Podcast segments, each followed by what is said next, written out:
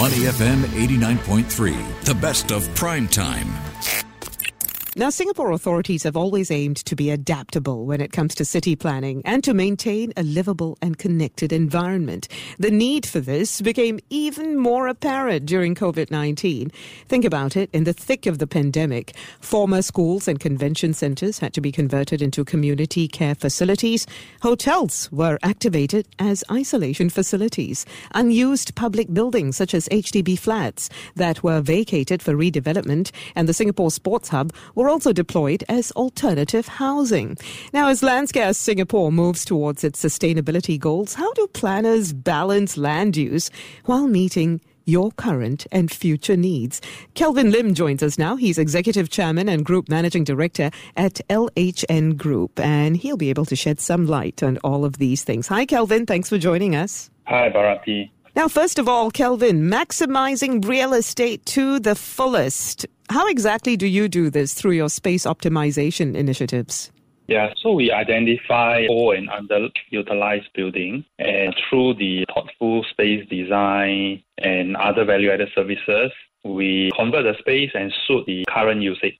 So example of things that we do is we will take on old schools, old industrial buildings, even old shop houses and convert them and validate them to suit today's users. So that's what we do under the space optimization segment. It sounds like repurposing, just repurposing facilities, right? What exactly are the challenges of doing this usually? Give me some examples. The challenges involve, see, when you dabble with old buildings, you have to suit the original architectural elements and work around it. However, one good thing is older buildings tend to have, for example, wider corridors and you can repurpose them, relay out them into better usage. So your efficiency could be higher in that case.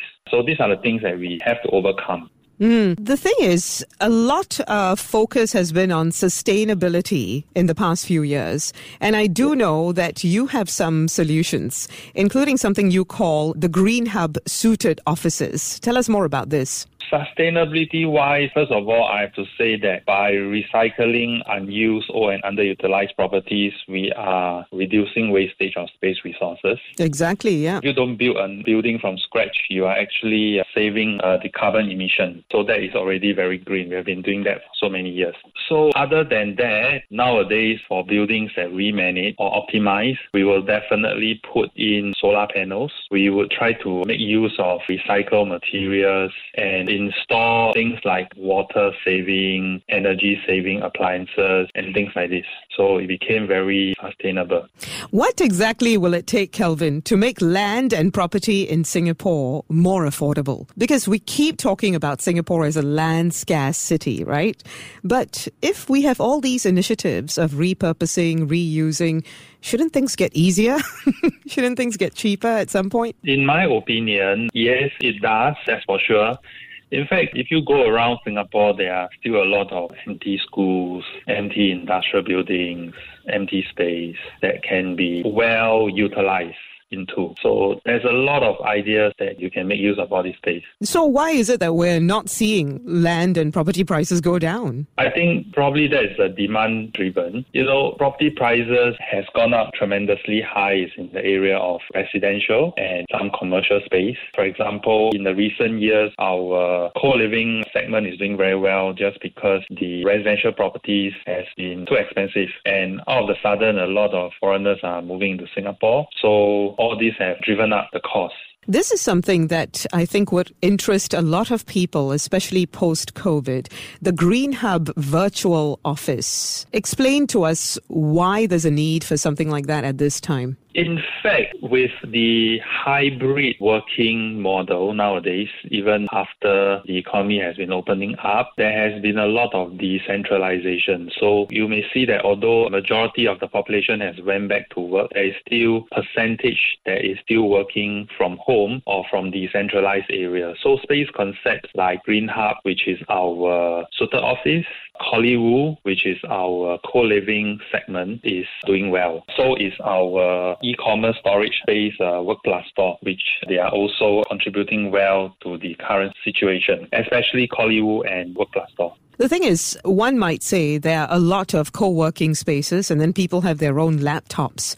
So they can set up a virtual office on their own. What sort of value add would LHN offer? Yeah, that's why Coliwoo, which provides co living environment where you could live comfortably and have lots of common space for you to work. You can even work in your room, provide conducive environment for people working from home. And that's a way of life now. And it suits multi sibling families because you cannot be possibly having Zoom on the dining table. You have two or more siblings at home. So most of them choose to, to move out and have their own uh, facility and live and work. Earlier, you mentioned, Kelvin, that there are still a lot of unused spaces in Singapore and unused buildings. What are some of the challenges in terms of identifying them and then converting them? I mean, is there a tedious process involved, you know, getting permits, approvals, things like that? What are some of the other issues that any person needs to consider before they even go into a project like this? So most of the empty buildings in Singapore belongs to the government and industrial buildings under the care of JTC schools and empty schools probably under Singapore Land Authority. So it depends on what they plan for this space. And how do you normally go about proposing things, proposing a better use for whatever space? When we lease government building, we usually got it through the government tender. So it depends. The government releases such a property for a specific purpose, we will go for it. Otherwise, we will usually look at old shop houses or empty buildings that belongs to private owners. Ah, so you have to sometimes circumvent all the paperwork and all the red tape, in a sense. One last thing, Kelvin. Considering the government has released yet another set of property cooling measures and we're seeing higher market interest rates, how do you see all of this impacting land use and planning in the future, in the next few years at least? So currently, the latest cooling measure actually targets owners of private properties who downgrade themselves. So now they have to wait out for 15 months before they can buy a HDB. So this has brought new demand to the rental market where we could see more inquiries for smaller families or individuals who wanted to rent our Coliwoo units. And with the uh, soaring interest rate, there could be uh, thinking where, or oh, we let's wait for a while, wait for the interest rate to cool down before we buy. So this has also contributed demand to the rental housing. Right. Do you see this changing or what could change this? Maybe in the next two or three years when interest rate starts to be more stable, that could change probably. But it also depends on the capital value of properties. Thank you very much for that, Kelvin. Kelvin Lim, Executive Chairman and Group MD of LHN Group. To listen to more great interviews, download our podcasts at moneyfm893.sg or download our audio app. That's A W E D I O. Available on Google Play or the App Store.